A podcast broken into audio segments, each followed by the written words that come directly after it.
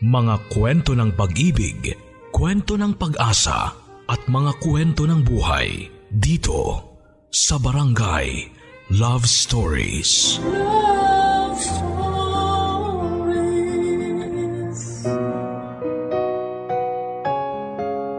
Gaano man daw katigas ang puso ng isang ina ay lumalambot kapag anak na ang pinag-uusapan. Pero paano kung ang anak ay hindi mo naman plinano at bunga lamang ng isang beses na kalasingan? Paano mo tatanggapin sa sarili mo? Lalo na kung bukod sa hindi ka handa, ay wala ka namang balak mag-anak dahil pusong lalaki ka at hindi ka handa na maging isang ina. Dear Papa Dudut, Kagaya ng iba mong tagapakinig, minsan lang akong nakapakinig ng programa mo pero nahook ako at inaabangan ko talaga ang programa mo. At noong minsang may mapakinggan akong kwento tungkol sa single mom, ay nainganyo na rin ako. Noon ay ibang istasyon ang pinapakinggan ko. Pero noong minsang marinig ko ang programa mo, sa jeep na sinasakyan ko ay naaliw na ako at pinilit ko ang kasamahan ko sa gasoline station para mag-iba kami ng istasyon. Nung una ay nag-aaway kami ng cashier namin pero nung huli ay nasanay na rin sila at hindi na nililipat pa. Malakas din naman kasi ang karisma ng boses mo. Bago po ang lahat ay itago niyo po ako sa pangalang Dandan. Danica ang tunay kong pangalan. Pero mas sanay ako sa tawag na dandan para mas astig. 24 years old po ako at isa po akong lesbiana. Guwapong lesbiana daw po ako. Hindi ako katangkaran, maputi ako at bagsak ang buhok. Sa totoo lang papadudot ay madami na ako naging girlfriend. Lalaking lalaki po kasi ang kilos ko pati ang pananamit. Maapil din daw akong tomboy. Dahilan siguro para maging mayabang ako. Madaming naaasar sa aking kalalakihan dahil maganda ang mga nagiging girlfriend ko. Totoo yon papadudot. May nagtatagal naman sa karelasyon ko pero kadalasan ay naghihiwalay din dahil selosa sila at ayaw ko sa babaeng selosa. Sa gasoline station ako nagtatrabaho at tubong Pasig City, Iloilo ako. Maayos naman ang lahat hanggang sa subukin ng kapalaran ang katatagan ko bilang isang tomboy. Chong, birthday plan ni Onad ngayon. Ano, saan tayo? Baka doon na lang sa kanila yon Chong. Alam mo naman nanay nun, di bali nang tumambay maghapon ng barkada niya sa bahay nila. Huwag lang siya lalayo sa paningin niya. Kaya nga eh. Nagpaabiso na ba siya kung saan tayo? Wala pa eh, pero mamaya lang mag-iimbita na yon. Nasa loob pa kasi pinatawag ni Bossing. Baka bibigyan ng panginom. Asa ka pa, Chong. Alam mo naman yan si Bossing eh. Makunat pa sa bele ko yung bulsa. Bago bumunot ng piso. Oh, san taon na sa bulsa ang kamay niya di pa nahuhugot. Sinabi mo pa. Oh, ayan na pala eh. Speaking of the devil. Oh, Chong! Happy birthday! Chong, happy birthday! Ano, saan tayo maya? Salamat mga Chong. Sa bahay na lang tayo mamaya. Binigyan ako ni Bossing ng isang libo eh. Paberde daw sa akin. Akala ko nga kung bakit ako pinatawag eh. Wow, talaga ah. Ano kayang nakain na generous si Bossing ngayon, no? Ay naku Chong, hindi ko rin alam. Pero okay na yun. May pang-alak na tayo. Pulutan na lang ang kulang. Baka naman mga Chong, makabili pa kayo ng pulutan ha. Huwag na kayo mahiya. Dali nyo mamaya sa bahay para naman may pakinabang kayo. Ayos ang banat mo, Chong ah. Sige, sagot ko isang inasal. Ikaw, Carlo. Dala rin ng share mo ha. Baka mamaya di tayo papasukan yan sa bahay niya eh. Oo na, sige na, magdadala na. Oo nga pala, Onad. Pwede ba magdala ng chicks? Sus, as if naman may chicks ka. Ay, oo nga pala. Nakalimutan ko, wala nga pala akong chicks. Nad, may mga chicks ka pang bisita mamayang gabi? Lo, alam mo naman si mama eh. Allergic yun sa chicks. Kita mo nga, 27 anyos na ako pero ayaw pa yata ako pag-asawahin. Mamas boy ka kasi. Sayang ka, Chong. Gwapo ka pa naman. Ibang klase rin kasi yung mama mo eh, no? Gusto ata buruhin ka sa bahay nyo. Ano, budburan ka na ba namin ng asin para burong-buro na? Ewan ko sa inyo. Magtrabaho na tayo. Baka mamaya mapagalitan pa tayo ni Bossing. Bawin pa yung pang-alak natin.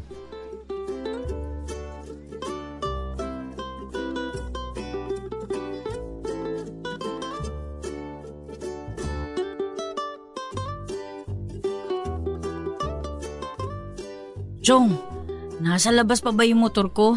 Baka nabit-bit na yun ah. Di, walang kukuha nun. Walang magnanakaw dito. Saka sagot kita. Chong, salamat talaga sa pag-imbita ah.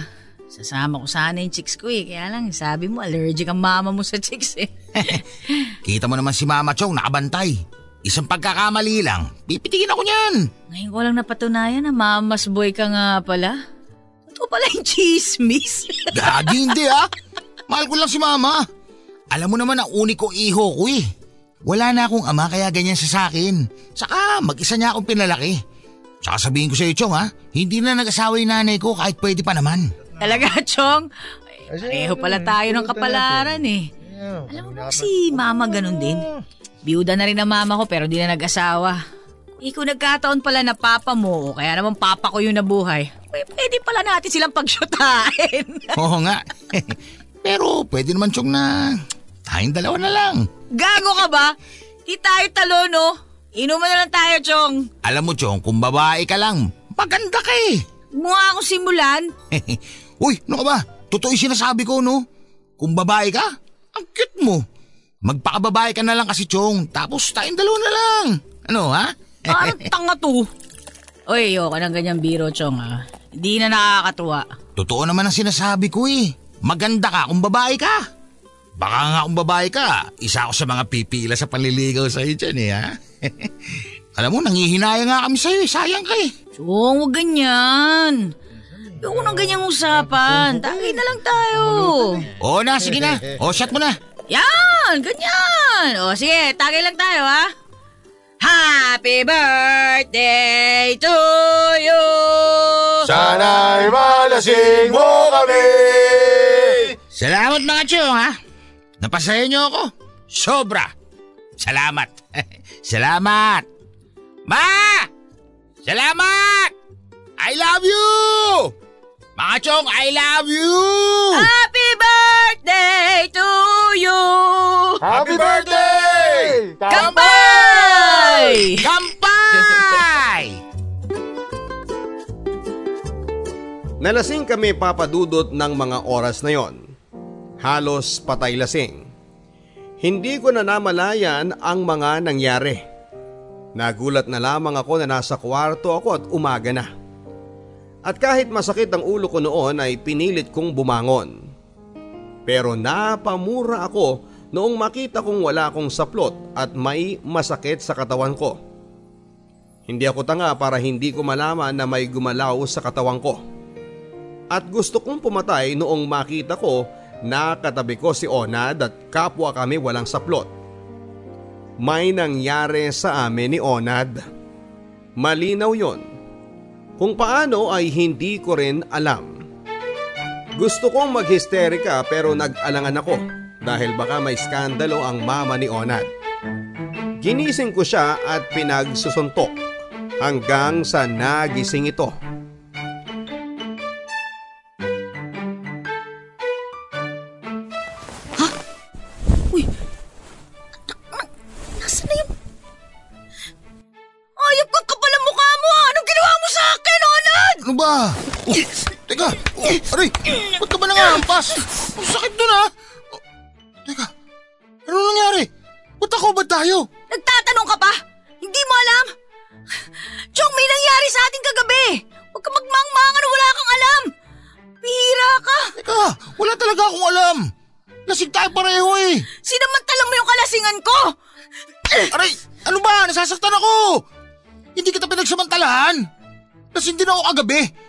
Pagsasamantalahan kita, hindi dito, no?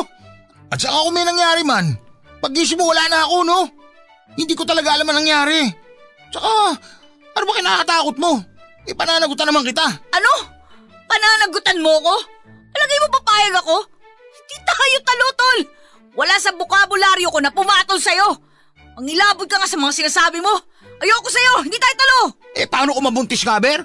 Babae ka pa rin, no? Hindi ako mabubuntis! Isang beses lang naman siguro nangyari yun sa atin. Paano ka nakakasiguro? Lasing tayo pareho eh. Kung mangyari na mabuntis ka, pananagutan kita. Hindi ako mabubuntis. Kapal ang mukha mo ha. Kung di ko pa alam, sinamantala mo lang talaga yung pagkakataon na lasing ako. Hindi nga kita pinagsamantalahan, ano ka ba? Kung alam ko lang ang nangyari sa atin, eh di sana. Masaya ako kaso wala nga ako masyado maalala. Ang kulit mo rin eh, no? Ako pa talaga yung makulit? Ako na nga yung agrabyado dito eh. May nawala din sa akin. Nawala yung dignidad ko. Pakiramdam ko tuloy. Ang dumi-dumi ko. Gago ka kasi. Bakit ba kasi hindi ka na lang magpakababae? Kahit ano namang gawin mo, babae ka pa rin. Oy, babae na akong babae. Pero katawan ko lang yung babae. Ang puso ko, lalaki. Kaya kahit anong gawin mo, lalaki pa rin ako sa puso at sa isip. Alam ko naman na lalaki ang puso't isip mo. Pero pwede pa naman maging babae, di ba? Pwede pa natin ayusin yun. Handa ako panagutan ka, pangako. Hindi ako maghahabol. Salamat na lang sa'yo.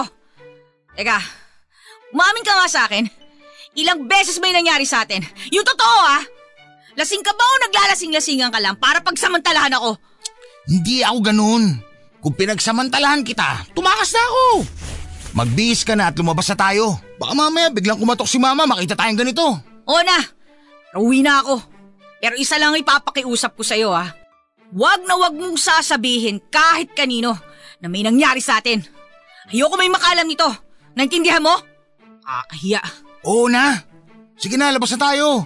Sa trabaho na lang tayo mag-usap. Hindi ako papasok mamaya. Sabi mo na lang kay boss. Wala na rin tayong dapat pag-usapan. Walang nangyari ngayon, maliwanag. Oo na, sige na. Sana ba yung brief ko? Napalagay pati yung supporter ko.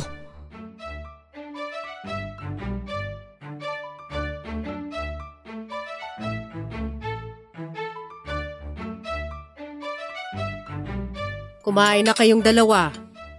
Kaalis lang ni na Carlo. Grabe kayo ha. Yung mga kasama ninyo kung saan saang parte na lamang nitong bahay natulog. Buti nga umabot pa kayong dalawa sa kwarto eh. Ay teka, kayong dalawa lang natulog sa kwarto? Uy, ano naman po masama dun? Eh, pareho naman po kami lalaki, ma. Ano po ba ulam? Sa bagay. Pero babae pa rin yang si Danica at lalaki ka pa rin. Malay ko ba? Ano ba kayo, ma? Huwag kayo malisyoso. Wala pong nangyari sa amin. At wala pong mangyayari. Pareho po kaming lalaki at walang bakla sa amin. Pareho kami straight, no? Ay mabuti na yung nag-iingat. Sus! Ayan ka na naman, ma eh. Dan, halika na, kain na tayo. Hindi na, uwi na ako. Sa bahay na ako kakain. Isa pa, medyo masakit yung ulo ko eh. Kumain ka muna. Mamaya ka na umuwi. Oo nga naman Danica, kumain ka na. May niluto akong malunggay na may bawang at pritong galunggong. Para mawala yung mga hangover nyo.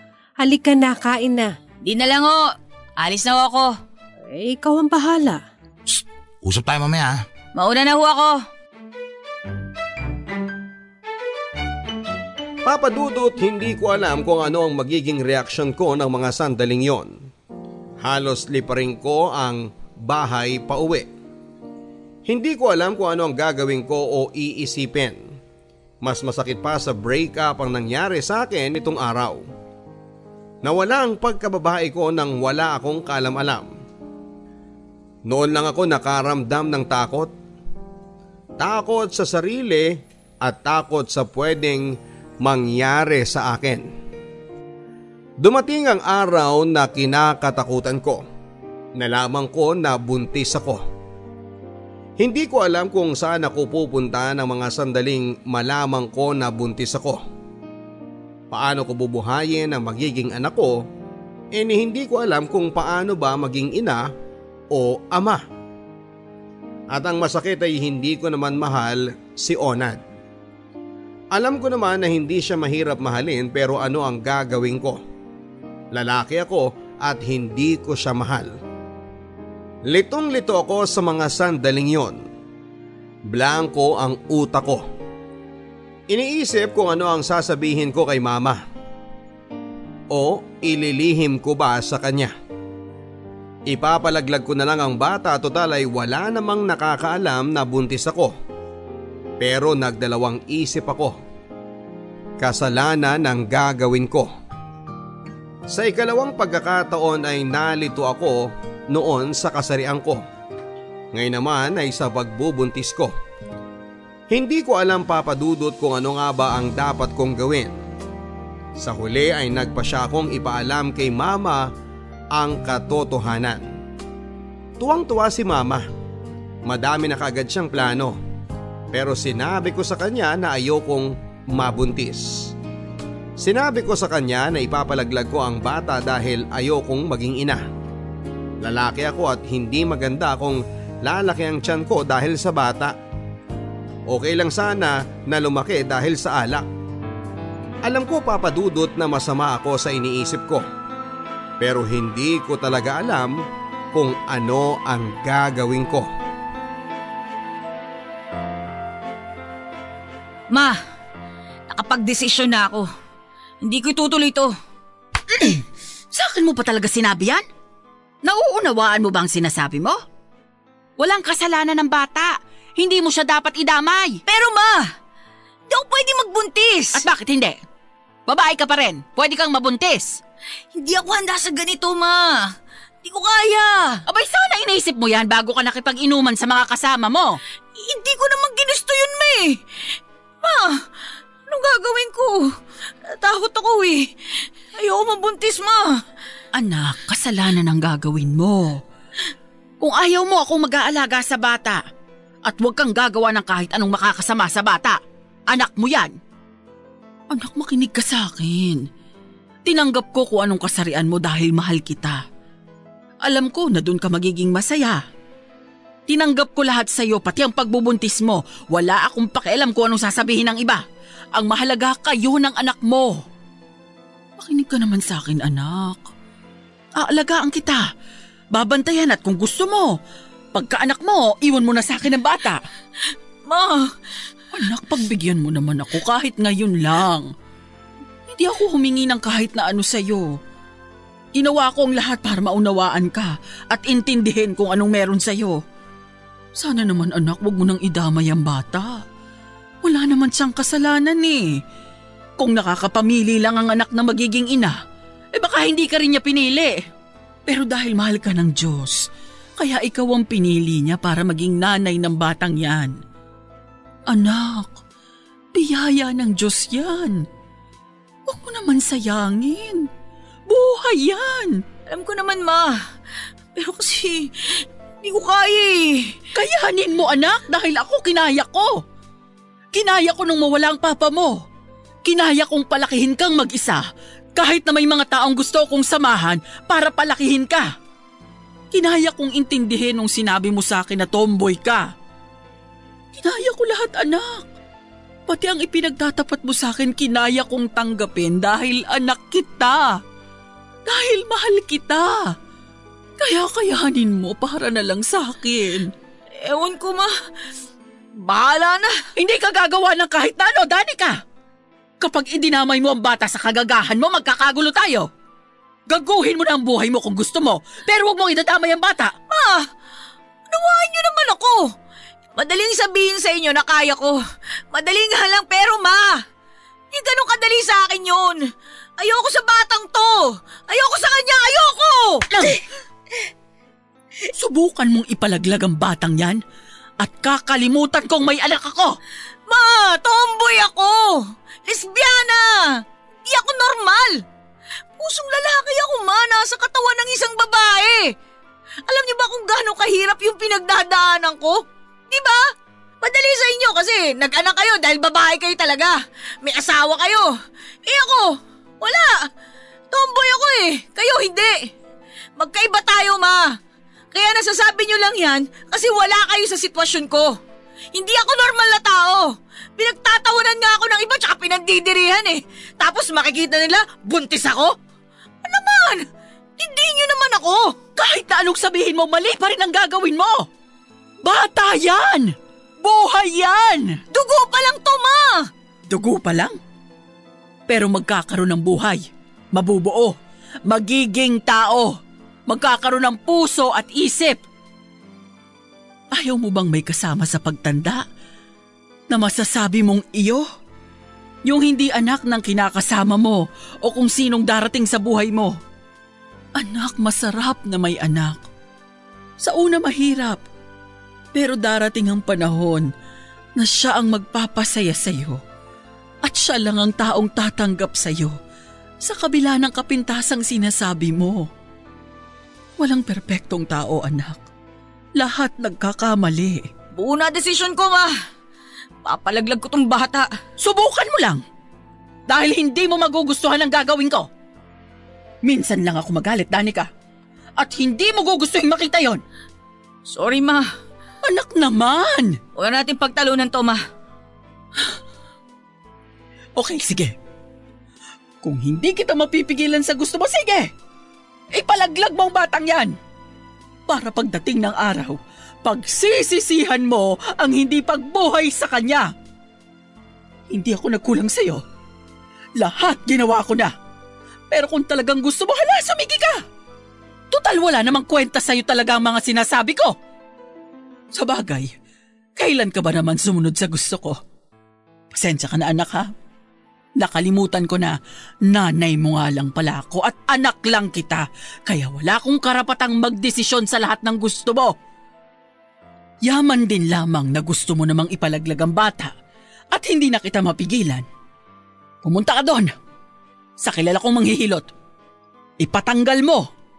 Kalimutan mo na may konsensya ka at may nanay ka na nag-aalala para sa'yo. Total wala ka naman pakialam kung masasaktan ba ako o hindi sa mga desisyon mo. Hala, sige na! Sulong na! Bago ka pumunta doon, magbaon ka ng limang milyong dasal ha? Unahin mo ng pagsisisi. Ipagdasal mo na sana hindi ka karmahin sa gagawin mo. Magbaon ka din ng rosaryo para habang pinapatanggal mo ang batang yan sa tiyan mo, e ipagdasal mo na sana huwag kang dalawin ng karma pagdating ng araw. Kunin mo yung rosaryo sa altar at umalis ka na para matapos na yung problema mo. Hetong limang daan, iabot mo sa manghihilot. Sige na, lakad na. Ma! Sige na. Baka mamaya umalis pa yon. Dugo pa lang naman yan, di ba? Kaya hindi ka nakukonsensya. Lakad na! Oh, hindi ka tumatayo. Lakad na! Huwag kang mag-alala. Ipagdadasal ko na lang ang kaligtasan mo at ng kaluluwa mo pati ang magiging kaluluwa ng nasa sinapupunan mo. Na ayon nga sa'yo, eh dugo pa lang. Ay, bakit ka umiiyak? Matapang ka, di ba? Malakas ka. Maning-mani lang yan sa'yo kung gagawin mo. Wala bang buhay yan? Dugo pa lang. Hindi pa nakakakonsensya yan. Kasya na ang limang daan doon. Huwag mo palang kakalimutan kung anong iinumin mong gamot pagkatapos, ha? Ma, sorry. Sorry, saan? Sa gagawin mo? Huwag kang mag-alala. Ihahanda ko na lang ang sarili ko. Dito ka ba kakain ng hapunan? O dito ka ba uuwi pagkagaling mo sa hilot? Para maipagluto kita ng sabaw? Siguradong manghihina ka doon. Ihahanda ko na din ang mga gamit mo para kung sakaling maospital ka, eh hindi ako magkakanda kumahog sa paghanda ng gamit mo. Nalilito kasi ako eh. Tulungan niyo ako, ma. Hindi ko alam kung paano ako magiging ina. Andito lang ako, anak. Hindi ka pababayaan ni Mama. Kaya natin yan. Ha? Salamat, ma.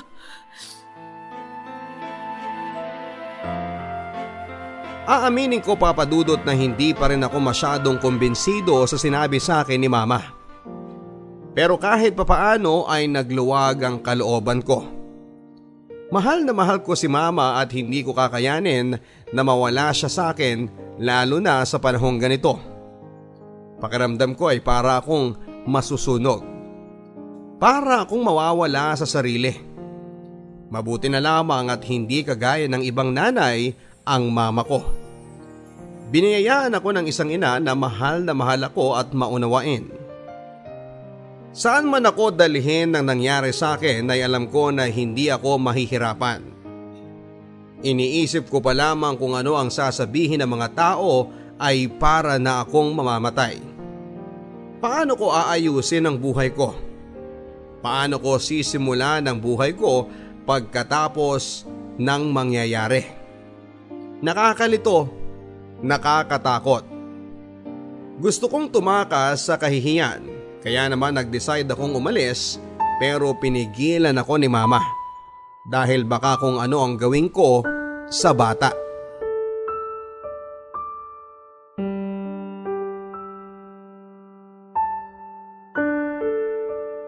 Ma, nakapagdesisyon na ako. Huwag kayong magalala. Wala akong gagawing hindi maganda. Hindi ka aalis, Danica. Akala ko ba napag-usapan na natin ito? Ma, di mo ba naiintindihan? Makakapatay na ako ng tao dito. Pinag-uusapan na nila ako. Alam niyo ba kung gaano kahirap sa akin to? Ay, wala akong pakialam sa sasabihin ng iba. Ako ma, may pakialam ako dahil ako yung nasa sitwasyon. Kapag kasi harap-harapan akong kinukutsaan ng mga yan, gusto ko na silang patulan eh. Keso tomboy ng malandi daw, tomboy na pusong lalaki, pero lalaki din naman pala ang gusto. Ma, sakit nun. Hindi ko naman ginusto yun eh. Hindi ko naman ginusto yung batang to. Anak, huwag mo na silang isipin. Hindi kita pababayaan. Hindi kita iiwan. Huwag kang mag-isip ng hindi maganda. Kung gusto mo pagkatapos mong mga anak, saka ka umalis. Huwag lang ngayon, anak. Ngayon mo ako masigit na kailangan. Ma, hindi ko pababayaan ang bata. Isisilang ko siya at iuwi ko siya dito pagkapanganak ko. Hindi ko lang talaga kaya dito ako magbuntis, ma eh. Isa pa, ma. Kapag nalaman ni Onad na buntis ako, baka habulin niya tong bata. Ayoko talaga, ma. Anak, normal lang nahabulin ni Onad ang bata dahil siya ang ama. Pero anak, nasa iyo naman yon kung hahayaan mo siyang lumapit sa kanya. Karapatan niyang malaman yon dahil siya ang ama. Ayoko nga, ma! Nadidiri ako sa kanya eh. Maisip ko pa lang yung nangyari sa amin. Para na akong pinapatay. Naiintindihan niyo ba yun, ma? Diring-diri nga ako sa sarili ko eh. Tapos, tapos, tapos sasabay pa yung bunganga ng mga kapitbahay natin. Ma, mawawala na ako sa katinoan dito eh. Pero anak, saan ka naman pupunta? Anak, wag mo naman akong pahirapan ng ganito. Hindi ako mapapanatag kapag wala ka sa tabi ko, lalo pat ganyan ang kalagayan mo. Mas mababantayan kita kung kasama mo ko. Mas malalampasan mo ang problema kapag andito ako sa tabi mo. Anak, wag mong intindihin ang sinasabi nila. Andito ako. Anak, andito si Mama. Ma, hayaan mo na lang ako umalis. Hahanap ako ng bahay na malayo dito. Yung walang nakakakilala sa akin. Anak, lumipat ka man o hindi, alam na ng mga kapitbahay natin ang kalagayan mo. Huwag mo na lamang silang pakinggan. Ako nang bahala sa kanila, hindi mahalaga ang sinasabi nila. Dito ka lang ha? Pero ma...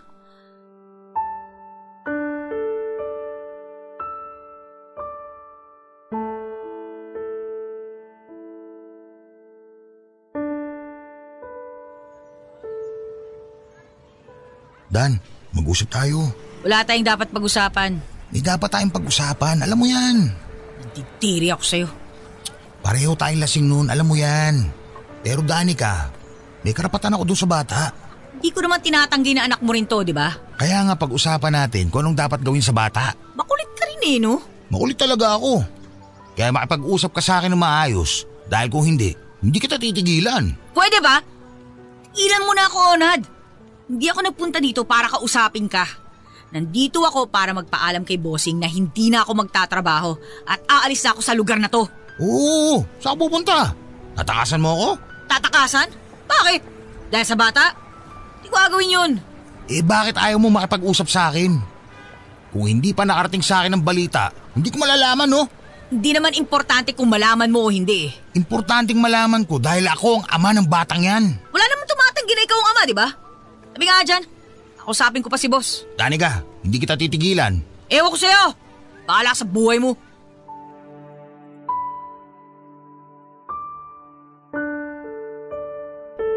Pakiramdam ko na mga sandaling yon papadudot ay para akong matutunaw. Nanlalambot ang mga tuhod ko. Hindi naman ako dating ganon kapag nakikita ko siya pero sa pagkakataong yon ay para akong kandilang nauupos. Malakas ang kabog ng dibdib ko kaya kailangan kong umiwas. Sana lang ay hindi na uli magtagpo ang landas namin ni Onad. Alam kong imposible pero gagawa ako ng paraan para hindi ko makita ni anino niya. Kung ganito lagi ang pakiramdam ko kapag nakikita siya ay eh baka mawalan ako ng hiya. Baka lalo akong makaisip ng hindi maganda.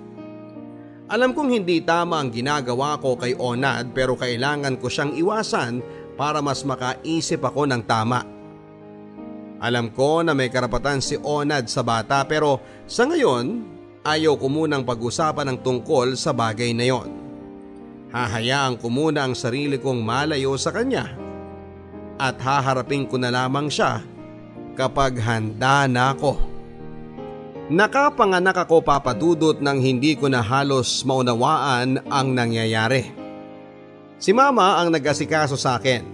Siya rin ang nagtatanggol sa akin laban sa mapanghusga kong kapitbahay. Hindi ako hinayaan ni mama na umalis sa takasan ng mga chismosa sa lugar namin. Aniya ay mas dapat kong intindihin ang kalusugan ng bata. Ayaw ko sa sitwasyon ko papadudot pero tama si mama. Kahit papaano ay nararamdaman ko na ganun pala ang pakiramdam ng isang ina. Pero pinipilit kong labanan dahil buo na ang desisyon ko. Naalis ako sa bahay namin pag pwede na akong umalis kapag malakas na ako. Luluwas ako ng Maynila. Lalayo ako sa Iloilo, hindi ko kayang makita ang anak ko sa araw-araw. Papadudot noong ko naramdaman ang takot. Takot na baka dumating ang araw na hindi ako matanggap ng anak ko dahil sa kasarian ko. Ang daming agam-agam na pumapasok sa isipan ko si Onad, si Mama, litong lito ako papadudot. Hindi ako makatulog masyado lalo na noong mga unang buwan ng paglilihi ko. Habang lumalaki ang tiyan ko ay lalong nadadagdagan ng takot ko. Hanggang sa may silang ko na nga ang anak ko. Babae ang naging anak ko papadudot. Napakagandang bata. Ang sarap pala ng pakiramdam kapag ina ka na para akong nakalutang sa kaligayahan. Pero bigla lang ako nakaramdam ng takot, ng kaba at ganun pala ang maging isang ina. Kada hikab niya, kada hikbi niya.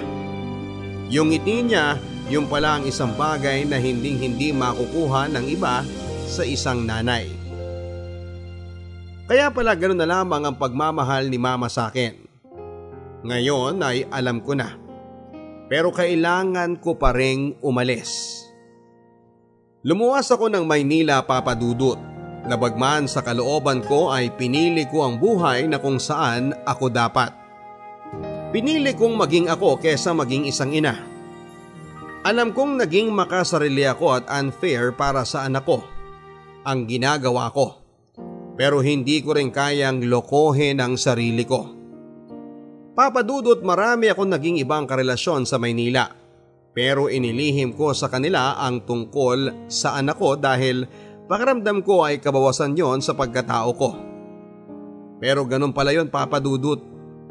Namimiss ko pa rin ang anak ko sa kabila ng ginawa kong pag-iwan sa kanya kay mama.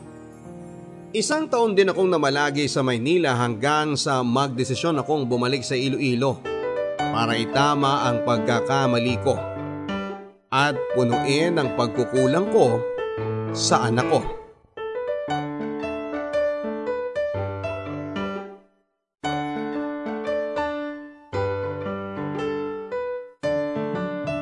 Anak!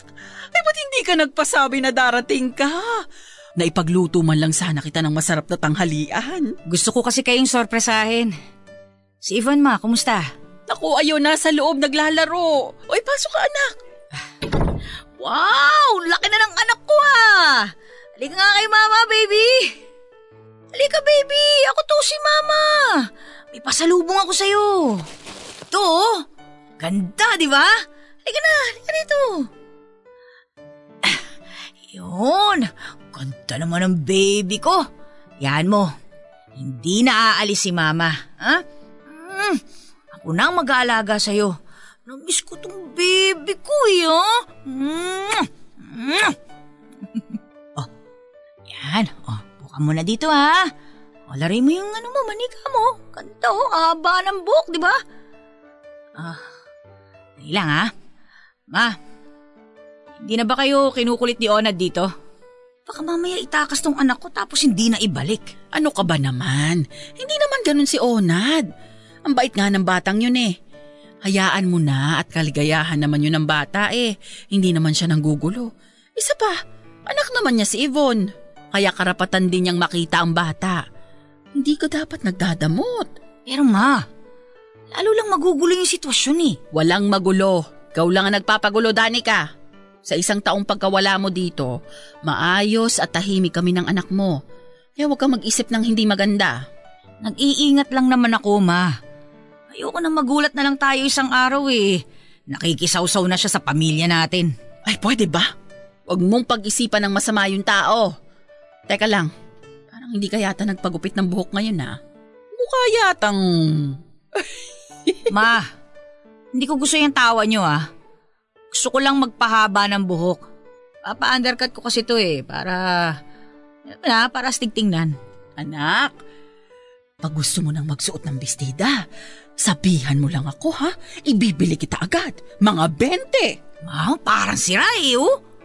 Hindi ako magbibistida. Papahaba nga lang ako ng buhok kasi nga ipapa-undercut ko. Ulit-ulit. Ulit to. Ay, sus!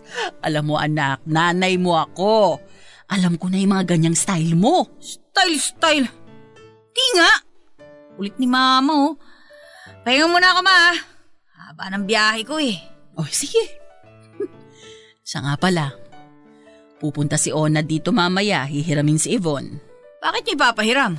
Kanina ko pa sinasabi sa'yo na hinihiram minsan ni Ona ang bata, hindi ba? Ano bang nangyayari sa'yo? Nauunawaan mo bang pinag-uusapan natin? Magpahinga ka na nga doon. Sige ma, pahinga muna ako. Ay, baka ito na siya. Ay, tuloy ka! Salamat po. Kumusta po? Handa na po ba si baby? Ay, oo. Sandali ako. Kunin ko lang ang gamit niya. O anong ginagawa mo rito? Uy, andito ka na pala. Kailan ka pa dumating? Ngayon lang. Saan naman kayo pupunta ng anak ko? Anak natin. Anak ko lang. Baka ibig mo sabihin anak ko. Kasi ikaw, sinilang mo lang siya. Ipapaalala ko lang sa'yo ah. Hindi ba iniwan mo sa sananay mo? Pagkatapos mo mga anak? Ayos ah. Feeling responsabling ama. Bakit? Naging tatay naman talaga ako kay Yvonne nung wala ka. Ginawa ko lahat.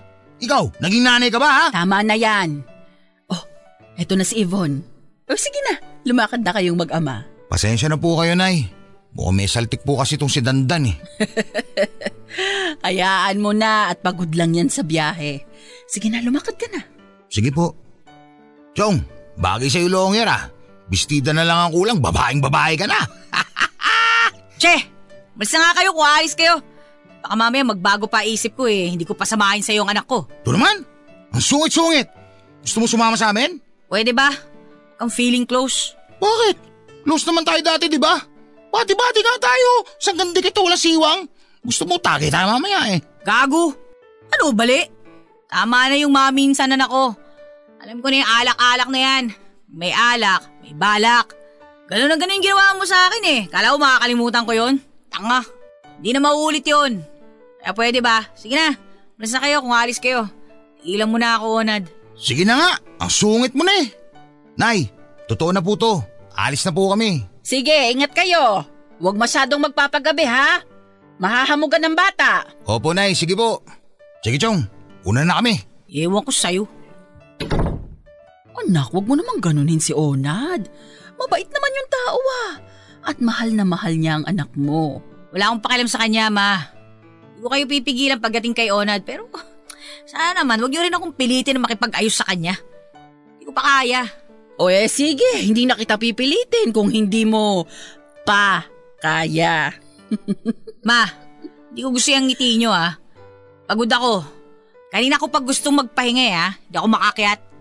Bahala na kayo dyan. Tulak ng bibig. Ma! O eh sige na, magpahinga ka na. Papadudot alam ko kung ano ang ibig sabihin ng mga ngiti ni mama. Alam kong inaasar lang niya ako at akala niya ay magiging babae ako dahil sa ginagawa niya. Guwapo si Onad Papadudot. Matangkad, umpisa pa lang kahit alam niyang tibo ako ay nangungulit siya sa akin. Lagi niya akong sinasabihang maganda. Minsan naiinis ako sa kanya pero hindi ko na lang pinapansin. Tropa ang tingin ko sa kanya kaya hindi ko matanggap ang nangyari sa amin. Pero hindi magiging dahilan yon para maging babae ako. Lalaki ako sa puso at sa isip at kahit na anong mangyari, tumambling man si Batman o kumandirit man si Spider-Man ay hindi ako magiging babae. At hindi ako magsusuot ng damit pambabae. Ano bang problema mo? Bakit mo ba ako iniiwasan? Suming ka naman masyado. Bakit naman kita iiwasan? Kung hindi mo ako iniiwasan, bakit kapag nagpupunta ako sa inyo eh, hindi ka lumalabas ng kwarto? Kahit naman alam ko na nandun ka lang. Lilinawin ko lang sa yung kumag ka. Bakit ka ba pumupunta sa bahay? Di ba para sa bata? Oo! Oh, malinaw naman pala sa'yo eh. Eh, anong hinahanas mo dyan? At kailangan ko humarap sa'yo tuwing pupunta ka sa bahay. Boyfriend ba kita? Uy, hindi nga tayo friends eh. Di ba hindi naman? Para sa bata lang. Para sa bata. Period. Hindi mo ako boyfriend. Malinaw yun. Hindi mo ako asawa. Mas malinaw yun. Ako ang ama ng anak mo. Malinaw din yun. At para mas malinawan ka, sasabihin ko sa iyo kung bakit ako naghahanap ng atensyon mo. Kasi po, mahal kita. I love you. Okay ba yun? Ilang beses ko bang sasabihin sa'yo na ama ka lang ng anak ko at hanggang doon lang yon? Hindi ka ba kinikilabutan sa mga sinasabi mo? Kasi ako, kinikilabutan ako eh. Sukang-suka ako. Actually, Onad, nasuka na ako eh. Nilunok ko lang. Ah, basta. Kahit ano pang sabihin mo, hindi kita titigilan. Liligawan kita at ipapaalam ko kay mama na liligawan kita para mas formal. O di ba maganda yung ganon? Tibay din ang apog mo eh, no? Hindi mo ba nakikita ko nung itsura ko? Mas gwapo pa nga ako sa'yo eh. Mas gwapo ako sa'yo, oy. Isa pa, alam ko naman at nararamdaman ko na darating ang araw na magiging aking ka, oy. Come to papa! Tanga! Tigilan mo nga ako. Babae din ang hanap ko at hindi lalaki.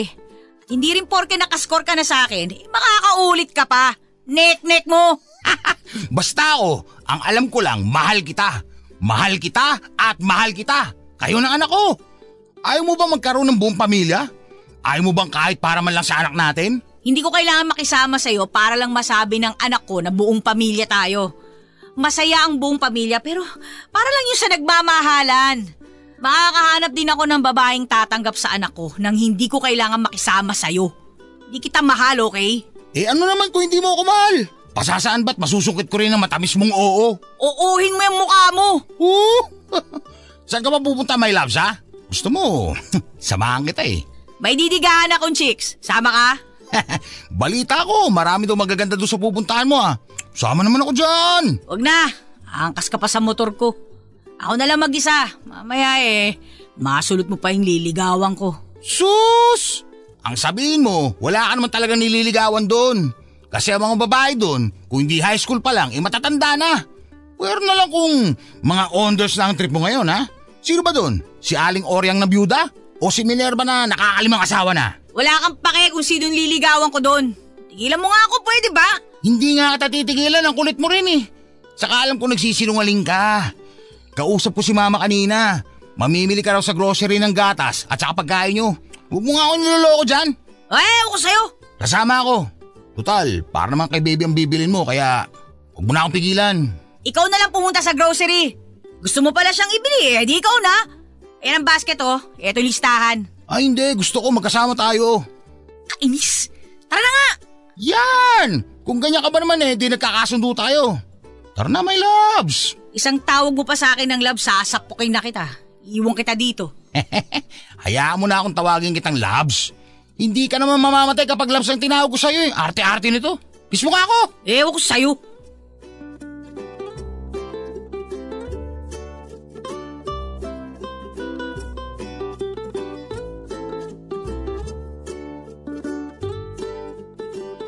Loves! Kain tayo, nagugutom na ako eh. Kumain ka mag-isa mo. Ito naman, kakain lang eh. Tapos ano? Kukulitin mo ulit ako na ulitin natin? Huwag na oy! Ay, iba din. Nag-aaya pa lang ako ng kakain, may kasunod na kagad na ganon. Masyado ka namang advance mag-isip. Kilala na kita eh. Kapag napagbigyan ka ng isang beses, siguradong kukulitin mo ulit ako. wag ako, Nad, wag ako. Sus! Baka naman ikaw may gustong ulit-ulitin natin to. Kilala din kita, oy. Denial queen ka din eh. Kita ko nga na, kinikilig ka at nag-enjoy ka habang magkasama tayo. Pinipigilan mo lang. Huwag ka nang umarte, huwag ganun. Alam mo, kapal ang mukha mo eh, no? O eh, bakit namumula pisngi mo? Nagbablush ka oh. Kitang kita oh. Excuse me? Hindi ako nagbablush, no? Tila mo nga ako. Ala ka dyan. O na magbitbit yan. Tara, kain tayo. Gutom na ako. O magbabayad, ha? O kita mo na? Pakipot pa to. Gago. Una ka na doon sa lamesa. Ako nang bahala sa pagkain. O na, sige na. Bilisan mo, ha? Ginutom ako bigla. O, ayo, ayo pa. Sasama din naman. Mga babae talaga hirap ispelengin. No ka mo? Wala, wala, wala. May kinukumpit lang ako. Sabi ko maganda ka. Bingi ka lang. Che! Only rice saka only iced tea, ha? Oo na. Sige na, upo ka na doon. Hindi ko alam papadudot kung bakit napapasunod ako ni Onad kahit labag sa kalooban ko ang ginagawa ko. At hindi ko rin alam kung bakit pilit kong tinatanggi ang nararamdaman ko sa kanya. Hindi kasi ako ito. Hindi ako pwedeng ma-inlove kay Onad. Ayoko sa kanya. Pero bakit ganon papadudot? Dumating ako sa puntong hinahanap ko ang kakulitan niya. Nasanay akong lagi siyang nangungulit. Nasanay akong araw-araw na may nang-aasar sa akin. At natatakot ako na baka hindi ko na makontrol ang sarili ko na maipakitang mahal ko siya. Oo, Papa Dudut. May palagay akong mahal ko na siya pero ayaw kong ipahalata sa kanya. At tama siya Papa Dudut. Denial queen ako kahit alam kong nahahalata na niya. Halos isang taong nangungulit sa akin si Onad Papadudut. Isang taong ko ding siyang sinosoplak at tinatangging wala akong nararamdaman para sa kanya. Hindi siya nagsasawa papadudot na ipadama sa akin na mahal niya ako sa kabila ng ginagawa kong pagtataboy sa kanya. Hindi ko alam kung ano ang sasabihin ko. May mga panahon na Natutokso na rin akong tugunan ng pagmamahal niya kaya lamang ay nahihiya pa rin ako sa sarili ko dahil ngayon ko lang naramdaman ang ganito.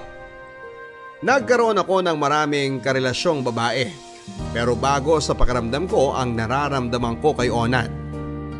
Papadudot nagagawa ko na ding sumama sa kanya kapag ipinapasyal niya ang anak namin. Hindi ko namamalayan na masaya ako kapag magkakasama kami. Sayang, hindi ko naramdaman noon. Para akong bagong tinutubuan ng pag-ibig samantalang marami naman akong nakarelasyon at lahat ay minahal ko. Pero iba talaga to. Alam kong halata na rin ni na mama ang nararamdaman ko. Pero gaya ng pagtatago ko kay Onad ay itinago ko din kay mama ang nararamdaman ko. Bagay na alam kong hindi niya pinaniniwalaan. Pero hinayaan ko na lang dahil hindi pa ako handa sa nararamdaman ko. Ang mahalaga sa akin ngayon ay masaya ako. Masayang masaya ako sa nararamdaman ko. At masaya ako para sa anak ko. Kontento na ako sa kung ano ang meron sa amin ni Onad.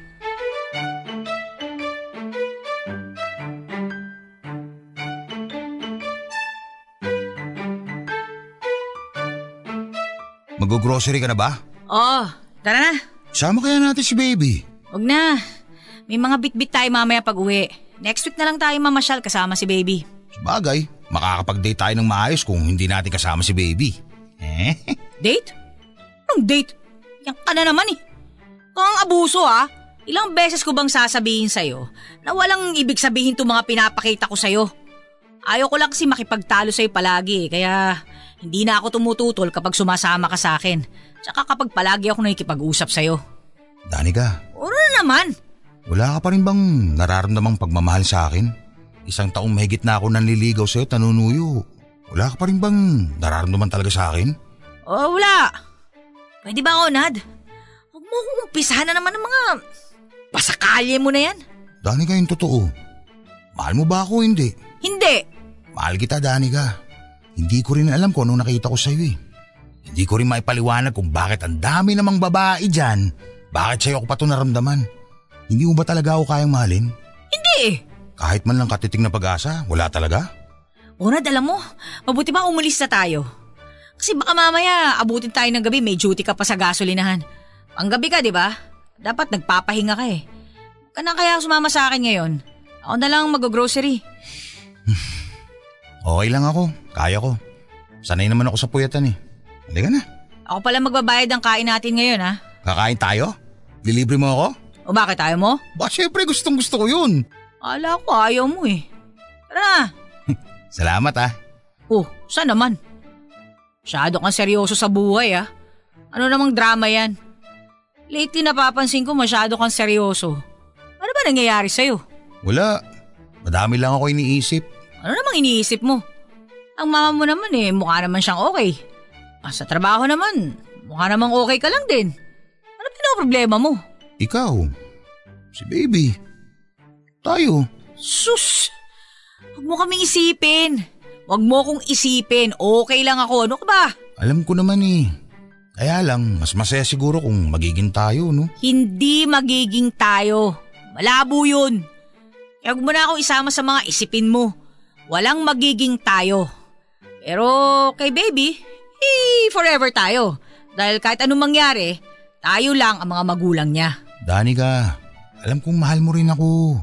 Hindi ko lang alam kung anong dahilan na pinipigilan mo pa yan. Wala akong pinipigilan. Hindi kita mahal. Nabubulagan ka lang ng nararamdaman mo kaya lahat na nakikita mo binibigyan mo ng kahulugan. Lagay mo to sa isip mo ha. Hindi na mangyayari na magiging tayo. Yun lang yun. Hindi ko kaya eh. Kayanin mo. Kung ayaw mong iwasan na naman kita. Kung gusto mong lagi tayong ganito, huwag mo akong pasukan ng mga ganyang eksena ha.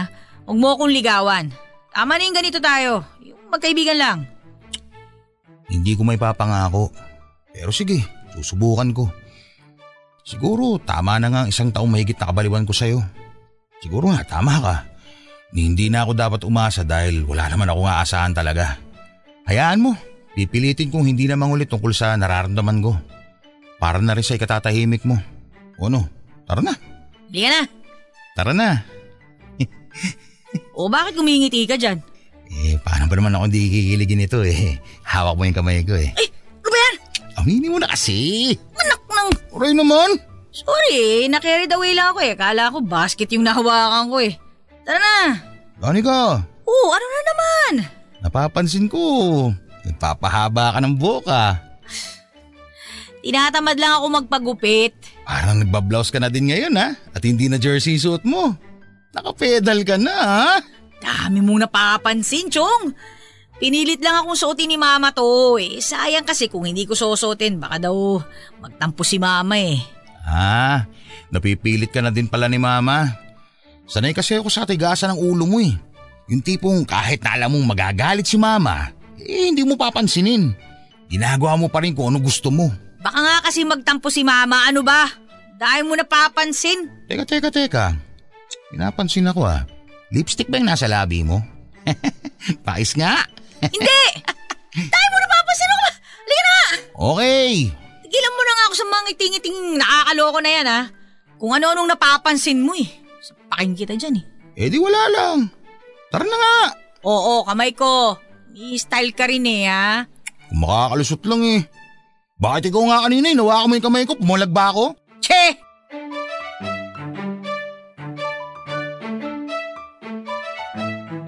Papadudot, mahal ko na siya.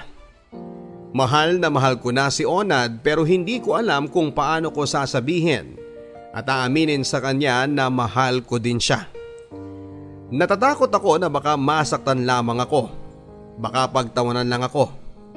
Siguradong sasabihin ng kapitbahay na ang tomboy naging babae. At kung ano-anong chismis at ayokong mapahiya. Tama na ang kahihiyang naranasan ko noong mabuntis ako. Tama na ang anak ko sa akin at okay na rin sa akin kung ano ang meron sa amin ni Onad. Mahal ko siya at alam kong mahal niya rin ako. Hindi nga lang niya alam na mahal ko siya. May mga gabing nagigising ako na parang katabi ko siya. May mga araw na nami-miss ko siya. Ewan ko ba papadudot? First time kong maramdaman ng ganito sa totoo lang. Pero bigla niya akong iniwasan, bagay na ipinagtataka at kinakalungkot ko. Dandan, hindi na muna ako makakapasyal sa inyo ha. Ha? Bakit? O, Eh, paano si baby? Pasensya ka na. Siguro nga tama ka. Wala na akong aasahan sa'yo at wag na din akong umasa. Nakakapagod din pala kapag yung taong mahal na mahal mo, harap-harapang sinasabi sa'yo na wala kang pag-asa kahit nakatiting. Okay, ikaw ang bahala. Alam mo Danica, wala naman sana akong balak itigil ang paliligo ko sa'yo eh. Kaya lang, tama ka. Dami mong satsat. Tigil mong panliligaw mo kung ayaw mo na. Bakit? May nakita ka na bang iba? Ganon? Paano na kami ni baby? Mawawalan ka na ng time sa amin, ganon? Kala ko ba mahal mo ko? Eh, bakit mo kami iiwan? Eh di ba sinabi mo sa akin na wala akong pag-asa? Pagod na pagod na akong kabubuntot sa'yo, no? Pagod na akong umasa sa'yo. Pagod na akong magmukhang tangang nagmamahal sa'yo na wala namang aasahan. Hindi ko naman kayo iiwan eh. Susubukan ko lang humanap ng iba.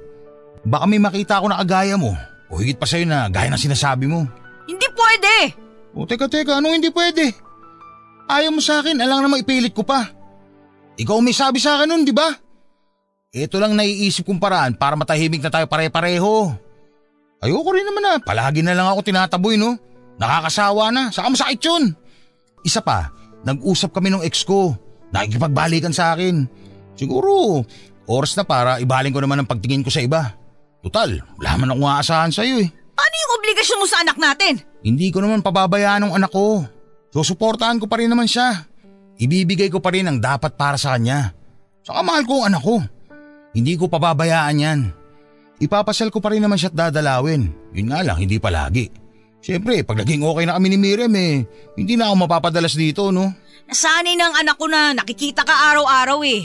Siguradong magliligalig yun kapag hindi ka nakita sa loob ng isang araw. Sa una lang naman yun maghahanap. Pag nasanay na siya, hindi na yun maghahanap. Turuan mo na lang. Andiyan naman kayo ni mama eh. Sanay na sanay kang mag-alaga kay baby. Kaya-kaya mo na yun. Di pwede! Ayoko! Anong hindi pwede? Anong ayoko? May magagawa ka ba? Ilang taon ako nang gintay sa'yo, no? Ilang taon ang tiniis ko para mahalin mo din ako. Pero lagi akong umuuwing luhaan. Lahat ng gawin ko hindi sapat para sa'yo. Hindi mo nga na-appreciate yung mga ginagawa ko sa'yo eh. Hindi mo nakikita kung gaano kita kamahal, no? Kaya naisip ko siguro, panahon na para sarili ko naman ang intindihin ko. Hindi naman ganun katigas ang puso ko para hindi ako makaramdam ng sakit sa tuwing harap-harapan mo akong pinagtatabuyan. May hangganan din ang paghihintay ko, sa aking pasyensya ko. At palagay ko, ito na yung tamang panahon. Ika eh, biglang-bigla naman yata yan. Eh, dahil naisip ko na hindi ko naman dapat sayangin ang oras ko sa taong wala naman akong aasahan ni Katiting. Naisip ko na bakit ba ako magtsatsaga sa'yo? Samantalang andyan naman si Miriam. Naghihintay lang na mahalin ko ulit. Siya na lang ang pag-aaralan kong mahalin uli. Total, may nakaraan naman kami. Hindi na mahirap kilalanin ng isa't isa. Napapagod din ang puso, Danica, tandaan mo yan. At napagod na ako. Kaya siguro, panahon na para harapin ko naman ng taong pwede magpaligaya sa akin na hindi ko kailangang masaktan at magmukhang tanga. Hindi ka pwede mapunta kay Miriam! Eh bakit hindi? Basta hindi ka pwede mapunta sa kanya! Paano hindi pwede? Eh pwede na nga. Nag-usap na kami. Katunayan magkikita kami mamaya eh. Hindi ka pwede makipagkita sa kanya! Binabawalan mo ako makipagkita sa kanya? Bakit? Para hindi ako mawala sa paningin mo? Bakit? Dahil wala ka nang uutusan kapag may kailangan kay pabili. Wala ka nang mumura-murahin kapag naiinis ka, ganun. Dahil mawawalan ka ng taong bubuntot-buntot sa'yo? Aso lang naman ang tingin mo sa akin, hindi ba? Isang utusan. Uupo kapag sinabi mong uupo. Tatayo kapag sinabi mong tara na at aalis kapag sinabi mong labas na. Uwi na. Masakit mang isipin, Danica. Pero yun talaga ang papel ko sa buhay mo. Hindi totoo yan! Anong hindi totoo? Talaga? Kung hindi totoo, anong papel ko sa buhay mo? Sige nga, sabihin mo nga sa akin. Bukod sa pagiging asong bubuntot-buntot sa'yo, anong papel ko? Sige nga. Sige, sabihin mo. Ikaw ang tatay ng anak ko! Sus, alam ko na yan. Ikaw ang... Ikaw ang ano? Ako? Ako ang ano? Ikaw ang...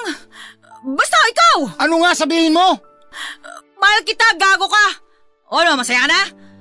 Kaya nga hindi ka pwede mapunta sa Miriam na yun eh. Hindi ka pwede mapunta sa kanya dahil noon pa man, mahal na kita. Hindi ko lang kaya tanggapin sa sarili ko na mahal kita eh. Hindi ko kayang aminin na kaya ko pala magmahal ng isang lalaki. Kung ano man nakikita mong pagbabago sa buhay ko, dahil sa yun, gago ka. Mahal kita! Oh, sigurado ka? Baka naman, kaya mo lang sinasabing mahal mo ako kasi ayaw mo mawala ng aso. Hindi asong tingin ko sa'yo. Mahal nga kita eh. eh hindi ko lang alam kung paano ko ipaparamdam sa'yo yun. Buno kaming iwan ni baby oh. Eh, nasanay na kami na kasama ka eh. Sige, pero may kondisyon. Ano? Bakit may kondisyon? Eh syempre naman, ang lagay na yan eh, ganun na lang yun. I-give up ko si Miriam para sa'yo tapos ganun-ganun na lang. Uy, ano nga kondisyon? Maggagaon ka sa kasal natin. Kasal? Anong kasal? Kasasabi ko pa lang na mahal kita, kasal ka agad? Isang taon na tayo mag-MU. Ba't pa natin patatagalin? Eh doon din naman ang punta nun. Kaya magpakasal na tayo. Di ba may anak na tayo? Kaya wala nang BF-BF pa. Aasawahin na kita. Eh pero... Pero pero, pag tinanggihan mo pa rin ako ngayon, si Miriam na lang aayain ko magpakasal. Sige ka. Uy, oo na, sige na. Pakakasal na ako sa'yo. Magagaw na rin ako. Pero pwede ba? Tigilan mo na ako ng kakatakot tungkol kay Miriam na yan. Dahil baka umbagin ko lang yan pag nakita ko eh. Taga saan ba yung Miriam na yan ha? Ang tapang ng my loves ko ah. Mukhang kailangan ko nang ihanda sarili ko sa'yo ah. Mukhang tigre mapapangasawa ko ah. Rawr! Oo. At kapag paloko-loko ka, masasaktan ka talaga. Sino ba yung Miriam na yan ha? Sa totoo lang, wala naman talaga akong ex na Miriam. At kung may ex man ako, wala na dito yun. May asawa at anak na. Sinabi ko lang yun kasi inis na inis na ako sa'yo eh. Alam ko naman na matagal mo na akong mahal. Kaya lang sobrang galing mong tumanggi. Ang arte mo, kahit kitang kita ko naman at ni na mama na mahal mo rin ako. Kaya gumawa ako ng paraan. Si mama nagturo sa akin kung anong dapat kong gawin. Pinag-isipan talaga namin to ng mama mo at mama ko. Effective naman, di ba? Nakita kasi nila na nag ka lang pero ang totoo eh, in love na in love ka naman talaga sa akin. Ayaw ko naman pikuting ka eh. Wala akong masabi. Mga lukuluko kayo. Grabe kayo sa akin ah. Ha? Alam mo bang mag-grocery ako ngayon para iluto ng mama ko mamaya? Mamamanhi ka na ako sa inyo sa ayaw at sa gusto mo. Pero alam ko naman napapayag ka eh. Pinatesting lang sa akin ni mama kung gagana yung planong pagsisilosin ka. Eh nakita mo, effective naman kaya ayan, may kasalan na kaagad. Ewan ko sa inyo, pinagkaisahan niyo ako. Oo, huwag ka na magalit, huwag ka na magalit-galitan dyan. Tara na, mamili na tayo at mamamanigan ako sa inyo mamaya. Bukas na bukas, pasal tayo ha. Ready ka ba? bukas ka agad? Baliw ka? Oo, bukas na agad. Naitakda ang kasal namin, Papa Dudut. Ang sarap palang ma-in love. Yung totoong pag-ibig. Yung tipong wala kang pakialam sa sasabihin ng ibang tao. Yung ang maririnig mo na nakatikim lang ng lalaki naging bakla na. O kaya naman ay totomboy-tomboy pero lalaki rin pala ang katapat at kung ano-ano pa. Pero deadma ako. Wala akong pakialam at least ako, iisang lalaki ang nakakuha sa akin at binigyan ko ng sarili ko. At sa ikalawang pagkakataon ay mahal ko na, mahal na mahal. Tuwang-tuwa si na mama na magiging mag-asawa na kami ni Onad. Mabait naman kasi si Onad at wala akong masabi sa kanya.